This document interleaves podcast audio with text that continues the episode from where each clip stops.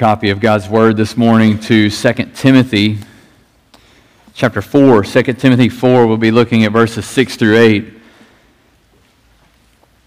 As you turn there, I, I wanted to just kind of tell you uh, about two races. I, many of you, most of you in here know I'm a, I'm a runner, and the last two races that I've trained for and run were similar in nature in that they were similar in length, but both unfolded quite differently. The first one was the Kiowa Marathon in Kiowa, South Carolina. I had trained really hard for this race and was very well prepared and went out and went to run the race. And uh, those of you in here who have run a marathon or are familiar with it know the, the term of hitting the wall. About mile nineteen, eighteen, I started hurting and suffering. At mile twenty, I officially hit the wall. And it's a strange phenomenon. It's a, it's something that until you experience it, it's hard to hard to explain, but it's something you've trained for and you know you can do. All of a sudden, your body just won't do it. It just physically, you could not do it. And and it was all I could do. I was walking and running and stopping and drinking and doing everything I could. It was a struggle just to finish. And what was going on through my mind was just finish, just finish. And so I literally went through walking and, and ran my slowest miles, the last six miles of the race. But as I neared the end, I picked up a little bit, and I hobbled across the finish line and finished the race.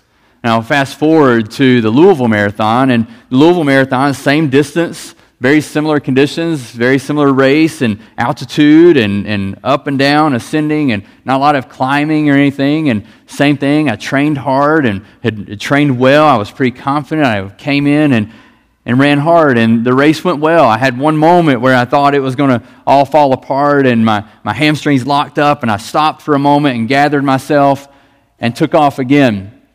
That race was a race that I had to fight those last six miles. But the last mile and a half was my fastest miles of the entire entire race. I finished strong, and I met my goal for what I wanted to do for that marathon. Both of these races unfolded in, in very different ways. They they had different challenges. They, they, they looked different. They had unique challenges for me, everything from weather to nutrition. But they both held moments in which I wondered, could I finish? In, in Kiowa, it was six miles of, can I make it? Can I get there? Do I need to just stop running? In in Louisville at mile twenty-three, when my hamstrings just locked up, my everything I was thinking was I was running so well. I've just got a five K ahead of me. Can I just make it these three miles when my hamstrings hold on? And ran to finish. There were challenges. But in both races, what was held in common is that I persevered to the end. And what enabled me to do that? What what was it that got me there? What fueled me? Well, for me, it was the finish line.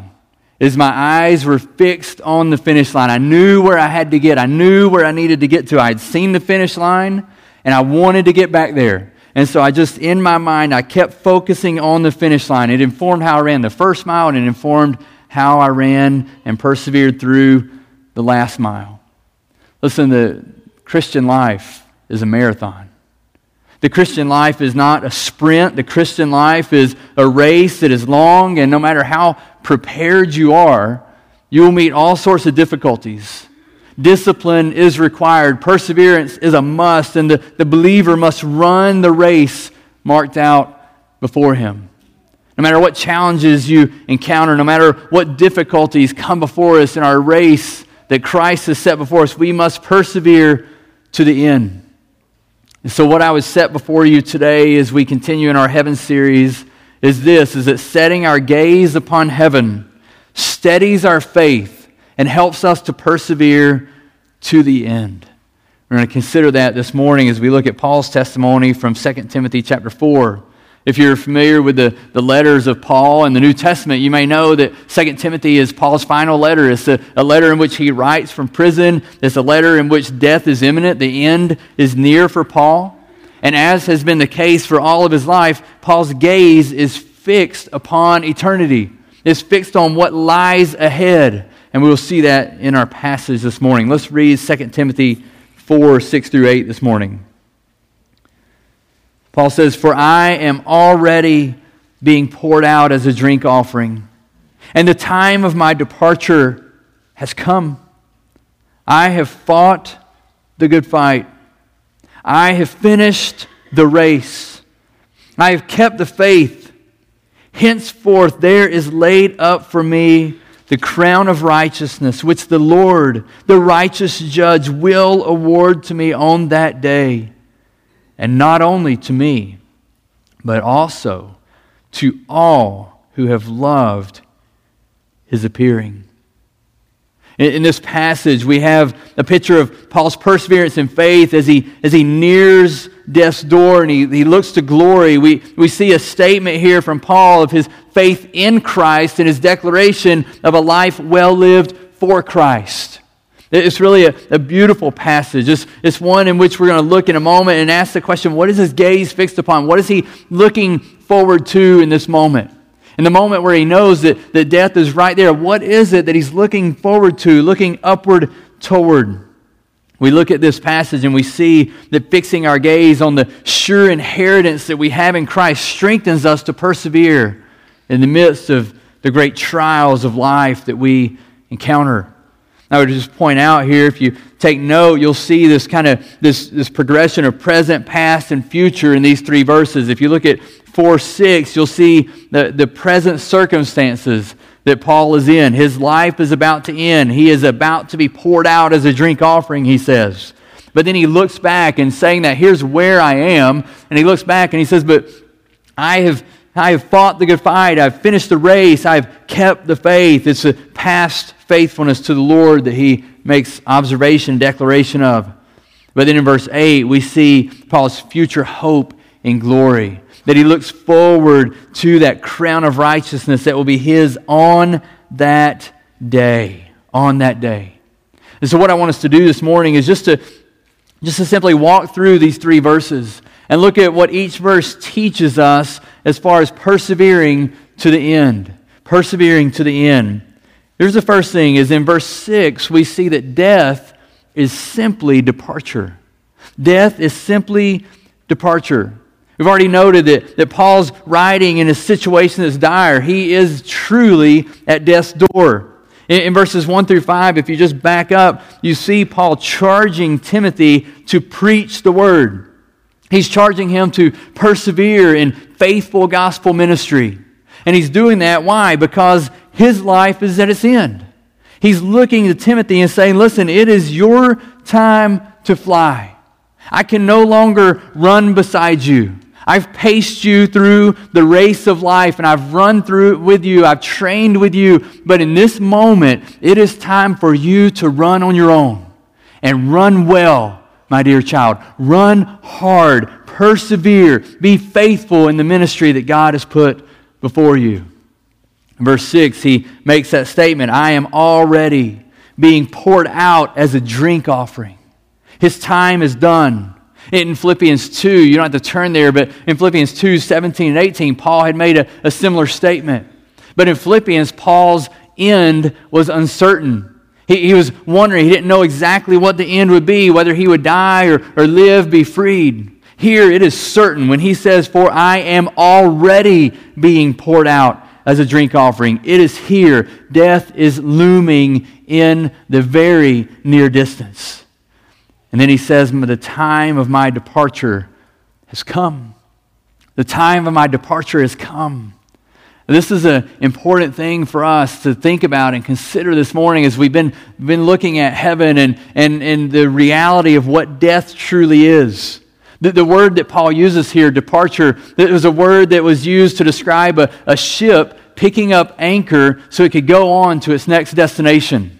Or in military terms, it was it was used to describe a, a an army or a camp or an army or military unit that's breaking camp to then move on to their next assignment. It wasn't the end. It was just a moving on to the next place, the next assignment, the next moment that they would move toward. Here, Paul uses it as a metaphor for death. He uses it here to express an important truth that we've been reminded of time and time again over the last six weeks, that death is not the end. It's not the end. The Christian has the hope of eternal life through and in Christ. Christian, you and I need to hold on to this truth tightly. We need to hold on to it, cling to it, that death is not final. It's not the end. It's merely departure to where we are going. Death is not final because Jesus rose from the grave. Death is not final because He is the bread of life. Death is not final because Jesus promises eternal life to all who believe in Him. Death is not final because Scripture tells us that every promise of God finds its yes and amen in Jesus Christ. And so you think back on all the promises that you have in the Scriptures, and they find their yes and their amen in Jesus Christ. Death is not final because the God who promised Jesus would return to raise the dead to life is the God who is faithful to keep His promises. We talked about last week, or a couple weeks ago, that Second Corinthians five, six through eight, that to be absent from the body is to be present with the Lord. Death is not final. It is not as though all of your existence is done at that point. You're not annihilated. You don't just go into nirvana. To die for the Christian is to be in the presence of the Lord.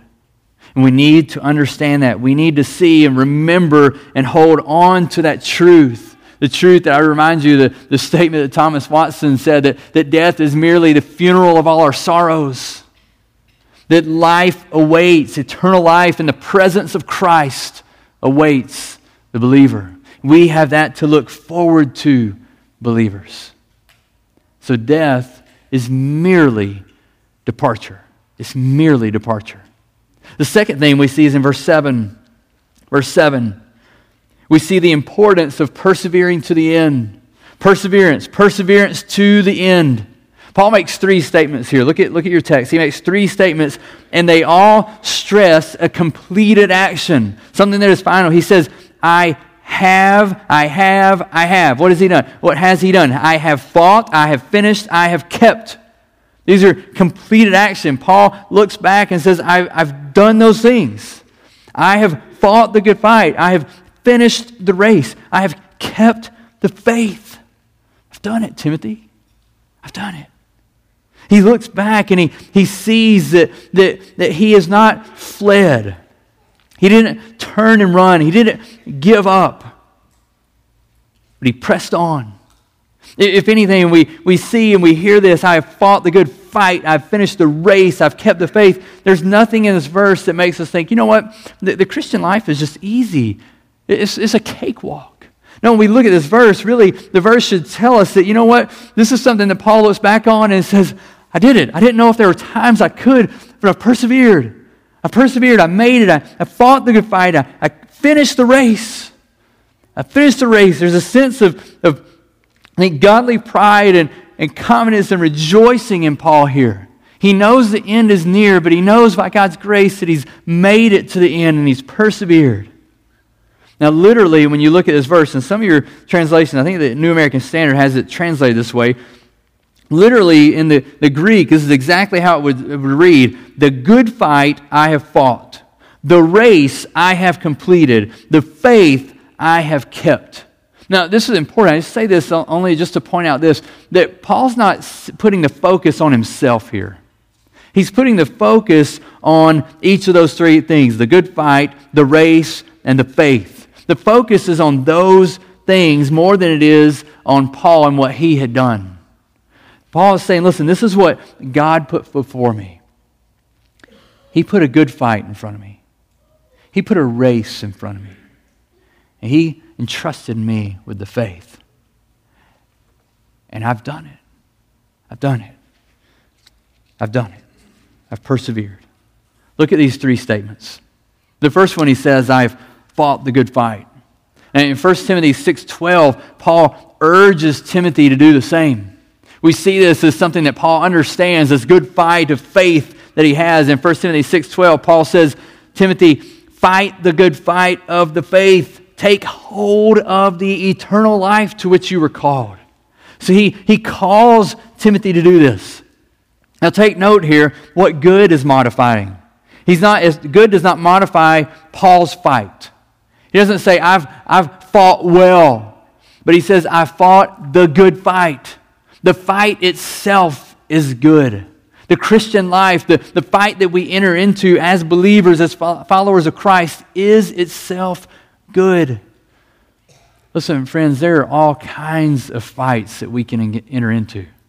There's all kinds of fights we can engage in today, isn't there?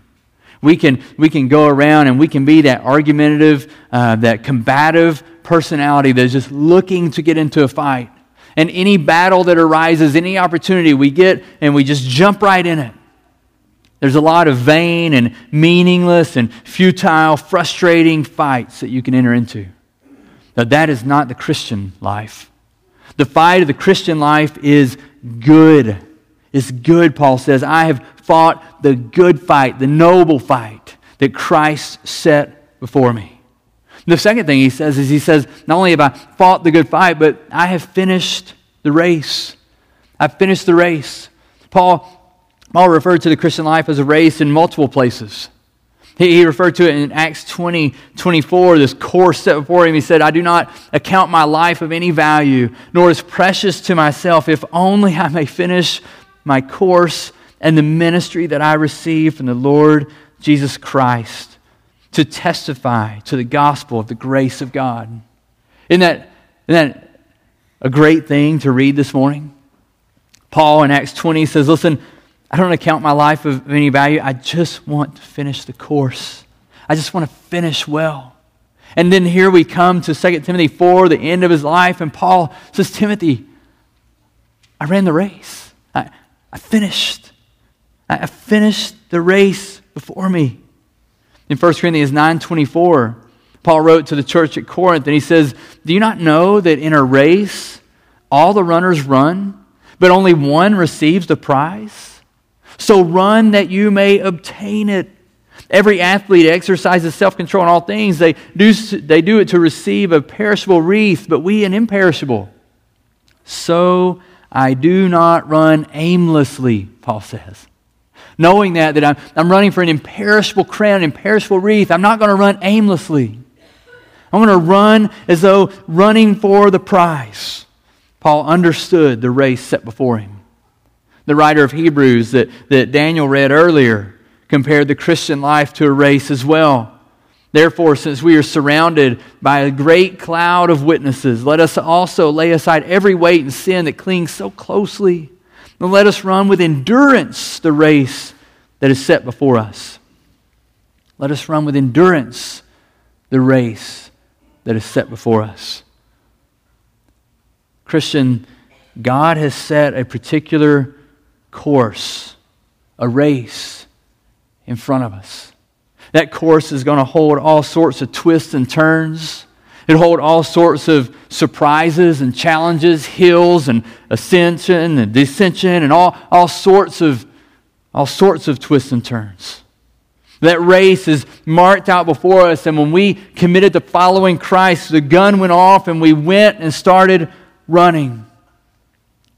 Believer, you need to know that in the race of the Christian life, just like those marathons I ran, there are moments in which you think you just can't go on. There are moments in which it is hard to complete. There are moments where you're tempted to give up. You're tempted to just hang it up. Keep running. Keep running after Christ. In those moments, don't take your gaze off the finish line. Don't take your gaze off of that imperishable wreath that Paul talked about in First Corinthians nine. Don't take your gaze off the crown of righteousness that he will give you on that day that he talks about here in our passage today. Set your mind on things above and keep running. Keep running. The race set before us is different for each one of us. The finish line's the same. Let's run well the race set before us. The third statement he says is, he says, I have kept the faith. I've kept the faith. Now, the, the definite article there is important when he says, I've kept the faith. Paul's speaking of the faith as the objective Christian faith. Those of you who are taking notes, you might just note down and, and read later, but Acts six seven, Acts thirteen eight, fourteen twenty-two, Galatians one twenty-three, Galatians six ten, all of these passages use the faith and that terminology to refer to the core teachings of biblical Christianity. It's the, the beliefs that are passed on by the saints which Paul had been entrusted with.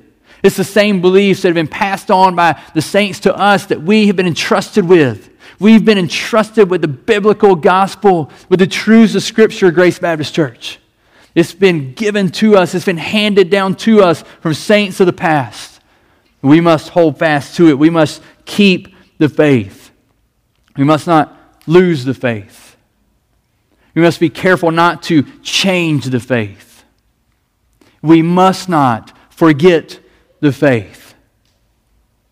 And brothers and sisters, we must not change the faith, add to the faith. No, we need to, as individual believers, as a church body, strive, as Paul did, to keep the faith, to maintain it, to hold on to it. Jude wrote the same thing. In Jude three, he said, I found it necessary to write appealing to you to contend for the faith. Contend for it. Contend for it. The faith that was once for all delivered to the saints. Again, you hear Jude and you read the rest of his book and you understand this is not something easy. It's something we must battle for. It's something we contend for. Second Timothy one fourteen, when he begins his letter to Timothy, he begins those final words, that final letter. Paul instructs Timothy, he says, guard the good deposit entrusted to you. It has been given to you. It's been entrusted to you. Guard it. Guard it. Contend for it. Keep it. Listen, this is why theology is important. It's why it's important for us to come in and we actually read and study the Word and walk through the Scriptures. We can come in and we can give you all great lessons and, and, and speeches and motivational talks and leave you just feeling good and with five principles to help you do this and six principles to help you do that, and then you get over-principled out and you don't even know where you're sitting.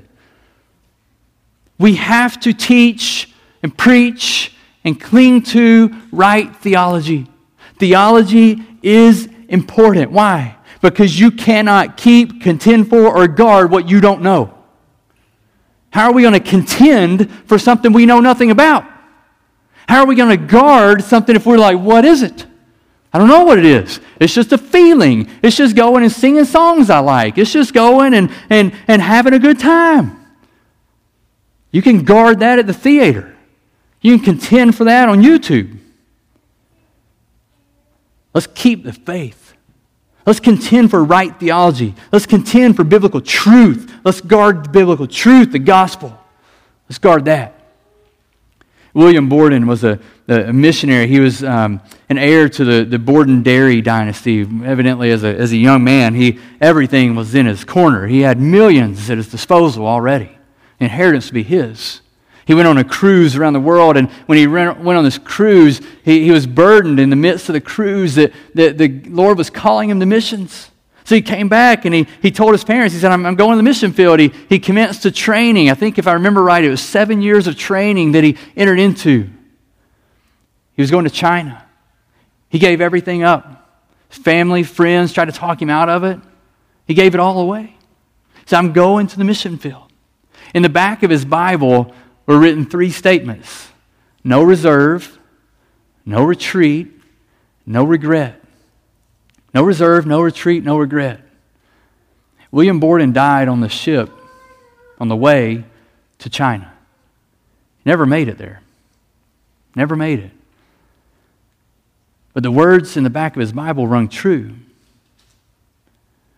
because he knew whom he had trusted, and he was running the race that God has set before him. William Borden's race looked a little different than Paul's. But yet, Borden's statements ring true with Paul's statements. Borden said, no reserve, no retreat, no regret.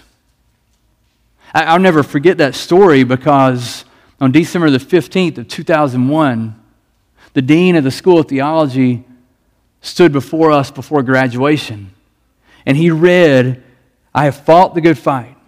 I've finished the race. I've kept the faith. Live your lives and carry out your ministry with no reserve, no retreat, and no regret.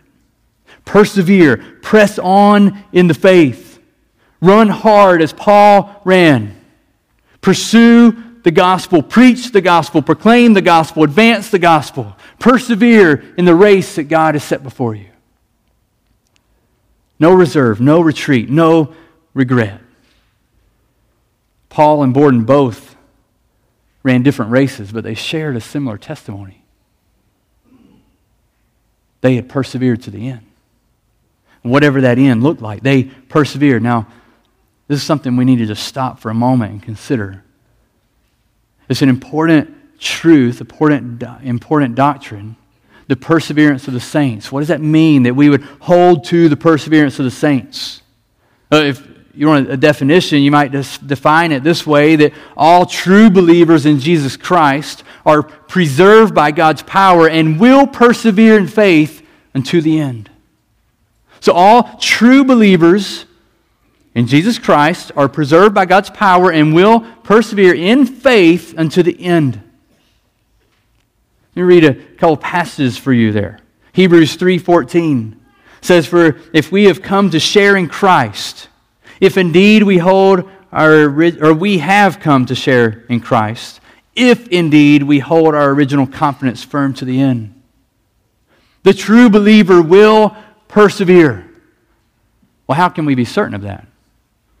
We certainly will lean on the, the words of Paul in Philippians one six, where Paul writes, and he, he writes of the partnership of the Philippian church and the gospel and their, their partnership in ministry, and he says, "I am sure of this, that he who began a good work in you will bring it to completion at the day of Jesus Christ." He will do it. We can be confident in that. There's not a lot of things that we can be confident in. I can't even be confident in myself at times, but I can be confident in God that He will bring to completion that which He began in my life. John Flavel said this. He said, "Did Christ finish His work for us?" How would we answer that question? Did Christ finish His work for us? The work that He did on the cross? Did He finish it? Is He still working on that? No, it's finished. So Flavel said, did, did Christ finish His work for us? Then there can be no doubt, but He will also finish His work in us. Right? There's no doubt in that. We can cling to that. We can hold on to that. We can be confident in that. But here's what we have to understand. When we think about perseverance, we think about this call to persevere and run well the race put out before us, put before us by God, is that we persevere because God preserves us. We persevere because God preserves us. It's God's work of grace in us and His promise to complete that work that enables us and strengthens us to persevere to the end. A couple of the passages you may want to think about there. Second Timothy, if you just flip back to Second Timothy one twelve, Paul is testifying of his confidence in the gospel, the fact that he's in chains, and he says to Timothy, he says, listen, don't be ashamed. Don't be ashamed of the fact that I'm in chains. And, and in verse twelve, he says this, "I'm not ashamed." Why? "For I know whom I have believed, and I'm convinced." What are you convinced of, Paul? "That He is able to guard until that day what's been entrusted to me." Paul doesn't say, listen, don't be ashamed of me because I know that I'm going to hold on. I know. I'm going to I'm going to get ready. I'm going to I'm I'm ready. I'm hunkering down. I'm going to do it. It's me. And Paul says, I'm convinced that He is able to guard it. He preserves. I don't have time to read it today, but you can write down Ephesians one, three to fourteen. You have any question about the, the fact that God is powerful, that God has a plan, that He preserves you, that God saves you to an end? There's nothing, when you read Ephesians one, three to fourteen, there's nothing in there that would make you think, well, uh, God saves us and just kind of hopes that we may make it. No. When we read Ephesians one, thirteen, or three to fourteen, what we see is the confidence that God, He saves us, what He saves us to, He carries to completion. Or you can look at First Peter one. We'll jump there in a few minutes, but in First Peter one, particularly in verse five, we read there, you know, Peter celebrating, again, this great passage, celebrating the salvation that is ours in Christ. He says that we have been saved to an inheritance that's imperishable, undefiled, unfading, kept in heaven for you. Verse five, who by God's power are being guarded through faith for a salvation ready to be revealed in the last time. God, in His power, is guarding us and preserving us. Here's a couple descriptions, a couple statements, maybe to continue to clarify this understanding that we persevere in God's preservation. Herman Bavinck said that the preservation of believers is applied and worked out in such a way in believers that they themselves also persevere in grace which is given them of God. So the preservation of believers is applied and worked out in such a way that we persevere. We persevere. J I. Packer describes it this way. He says, perseverance is the, the assertion that, that believers persevere in faith and obedience despite everything. It's true, but the reason is that Jesus Christ, through the Spirit, persists in preserving them. It's a great work of God. Listen, in, in sanctification, in perseverance, we are not left alone. Salvation is a work of God alone. We don't contribute to the work. It's, you know, been stated that the only thing we contribute to our salvation is the sin that required it. Sanctification, our growth in Christ, is something where God calls us to pursue holiness, right? We talked about that a couple weeks ago, that we are called to pursue holiness. But it is God who is at work in you, Philippians two, twelve, and thirteen says. In perseverance, we're called to persevere. We're called to hold fast. We're called to run after. We're called to make it to the end, to hold fast to the end, knowing that it is God in His power that enables us and strengthens us to do it. My confidence in persevering to the end lies not in my ability and my strength, but in the God I serve and His power to guard and preserve what has been given to me. God enables and strengthens us to fight the good fight, to finish the race, to keep the faith. Now, what does this mean practically for us? What, what does this mean just practically? It means that as we persevere in our faith, we do not persevere out of fear that we may lose our salvation. No, we persevere by faith in Jesus, who told us that He will never lose those whom the Father has given Him. So I don't persevere constantly afraid of what I might lose, but I persevere and I run hard after Christ, confident in Christ. Because why? Because He said that I will lose none, none that the Father has given me. None. John six, thirty-seven to forty is your reference there if you want to read more about His statement on that. What I would say to you is this, is that the longer I follow Jesus, the more clear it becomes to me that my perseverance is not based on my own work and ability, but on God's grace. Because just to be really honest with you, when I look out, look back, I see so many times of failure and rebellion. Times in which I didn't want to press on. Times in which I wanted to quit.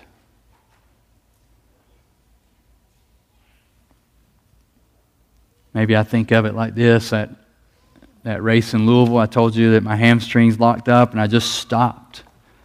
And in that moment, this guy that I had passed a while back ran by and said, "Come on, brother, you got it, five K left, let's go."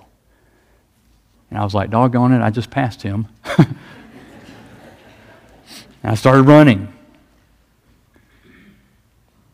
It's God's work of grace in our lives. The last thing we see is in verse eight, the crown of righteousness that awaits. So we saw that death is merely departure. We saw the call to persevere in the faith, to persevere in the race, no matter what that race looks like, how long it is, we persevere to the end. And in verse eight, we see the crown of righteousness that awaits. What was Paul's gaze set upon him? Was it set upon the, the trial that was before him? Was it set upon the world that was around him? No.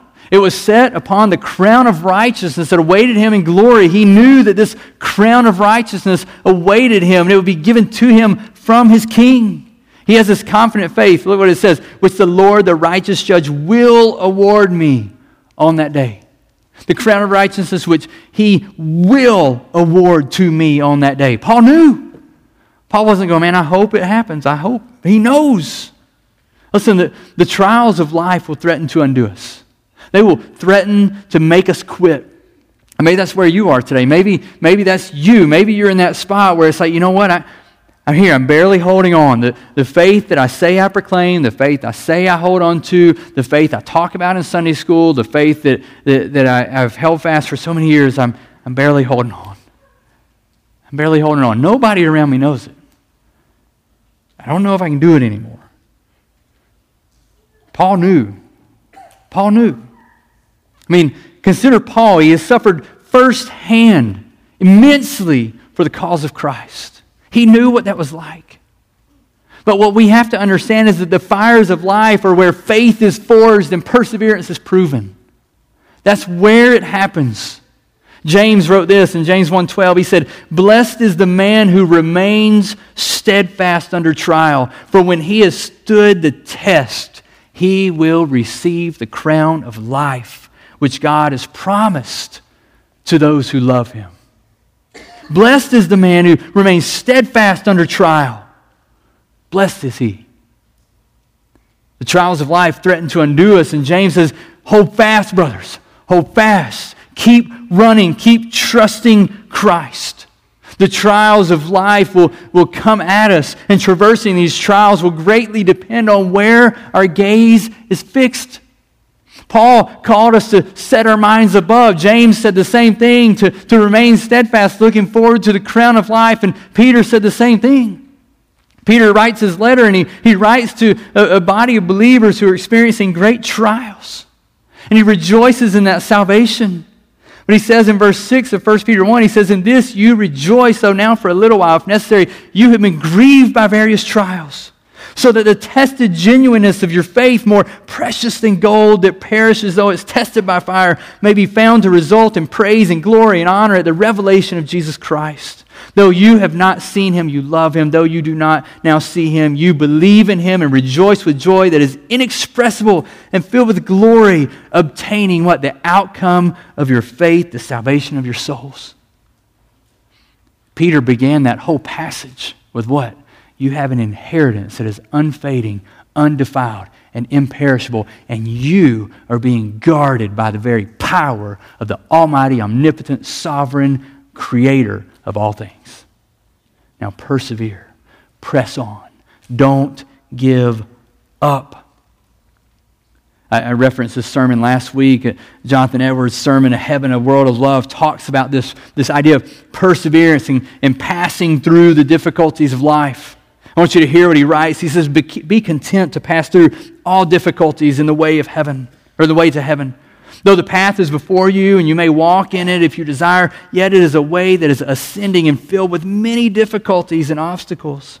The glorious city of light and love is, as it were, on the top of a high hill or mountain, and there's no way to it but by upward and arduous steps. But though the ascent be difficult and the way be full of trials, still it is worth your while to meet them all for the sake of coming and dwelling in such a glorious city at last. It's worth it. It's worth it. You think of Pilgrim's Progress and Christian's journey towards the celestial city and the trials he encounters and the, the difficulty of persevering through that. I mean, consider Paul's own gaze. Consider Paul's own testimony we see in Scripture. We, we heard it from First Corinthians nine, where he talks about that in a race all the runners run, but only one receives the prize. And knowing that, he, he says, we are going to receive an imperishable wreath, an imperishable reward. And he says, I do not run aimlessly. I don't run aimlessly, but I discipline my body. I keep it under control. Paul's looking forward to the end, informed the way he lived today. In Second Corinthians four, sixteen to eighteen, Paul said, he was talking about the trials and everything he encountered. He said, we don't lose heart. We don't lose heart. Why don't you lose heart, Paul? Why don't you turn in this moment and say, you know what, I'm, I'm just, I'm done. I can't do it anymore. I'm just going to stop. Well, the reason he says that though our outer self is wasting away, our inner self is being renewed day by day. And then Paul says, for this light momentary affliction is preparing for us an eternal weight of glory beyond all comparison, as we look not to the things that are seen, but to the things that are unseen. For the things that are seen are transient, they're passing, they're temporary. But the things that are unseen are eternal. And Paul, Paul, in all that he's going through, all that he encounters, he says, listen, this light momentary affliction is preparing me for the eternal weight of glory that is mine in Christ. Or what about Philippians, when he writes in Philippians? And he talks about looking ahead. He says, I press on. I know I haven't obtained what I need to obtain. I press on to make it known. What does he press on? How, how does he do that? Forgetting what lies behind and straining forward to what lies ahead. I press on towards the goal for the prize, the upward call of God in Christ Jesus. Paul presses on because he's focused on Christ, the upward call of God in Christ Jesus. Press on, brothers and sisters. Press on. Persevere in Christ in the race that you're called to run. Just want to remind you of one final thing. I don't want you to leave here missing the promise in four eight. Look what he says. He says, there's laid up for me the crown of righteousness, which the Lord, the righteous judge, will award me on that day. He could have ended right there, but he didn't. What does he say? And not only to me, but also to all who have loved his appearing. That crown of righteousness was not just something for Paul. He says it awaits all who long and love his appearing. This was reminded this week, and I read that in Revelations twenty-two, the end of the canon, the end of Scripture. For the saints, the bride of Christ, say, come, come, Lord Jesus, come. At the very end, the plea of the saint is, come, Lord Jesus, come. Listen, God preserves us in the faith. And we are called to run with perseverance in the faith. It was reminded to me, I think Matt made this remark several months ago when we were thinking about this series. He said, you know, the interesting thing about a race is that in the end, runners are more motivated than ever. Have you ever gone to a race? You go to, whether it's a marathon or a five K, whatever it is, when you get to the end, I mean, people struggled the whole way. And man, when you see the finish line, there's just this kind of burst of any remaining adrenaline you have, and you run as hard as your body can carry you. We finish. Christian, I don't know where you are today. Maybe you are the one that's just barely holding on by a thread, and you don't know. You're ready to drop. Look to the finish line and run hard. Run hard. Finish well. Maybe you're one who you have less days remaining than the days numbered in your memory. Don't let up. Don't let up. Your physical body may be failing you. It may be all you can do to walk in this building today. It may be all you can do to sit up and watch from home on a live stream. Don't let up. Keep going before the throne of God and keep interceding on behalf of the saints. Keep praying. Keep writing cards of encouragement. Keep coming and encouraging young families who are raising children who have days and years ahead of them. Keep pressing on. Keep going and showing up and going on mission trips into your eighties. Keep teaching the children. Keep teaching youth. Keep spurring them on. Keep discipling them. Keep speaking hard truths into young men and young women's lives. Keep speaking hard truths into young marriages. Keep speaking hopeful truths into people who are struggling. Keep spurring us on. Don't let up. Don't let up. Finish well the race before you.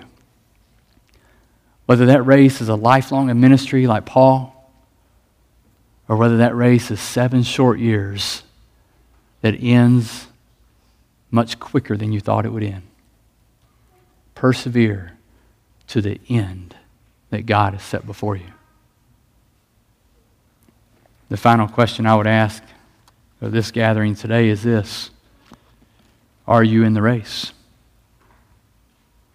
Are you in the race? I watched a lot of races. It's a lot different than lacing up your shoes and running the race. Watching Christians, listening to Christians, singing Christian songs, sitting through Christian lessons, that's watching the race. Following Christ is running the race. Are you in the race? Are you following Christ? Let's pray. God, we we bow, and God, those of us who are believers, thank you for the race you've set before us. And God, we thank you that our hope is not in our own ability, our own strength, our own endurance.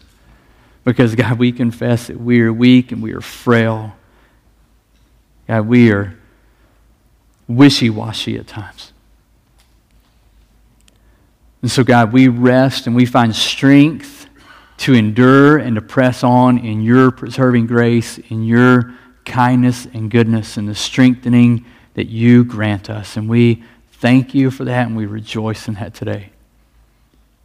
And God, I pray for friends who are here, God, who are not believers. They are not following you. They're not in the race. They're watching. And they may even be cheering. God, they're not in the race. God, would you do a great work in their life today, that they would turn from their sins and trust you in faith. God, please, please do a great work of salvation in their lives. We ask these things in the name of Christ. Amen.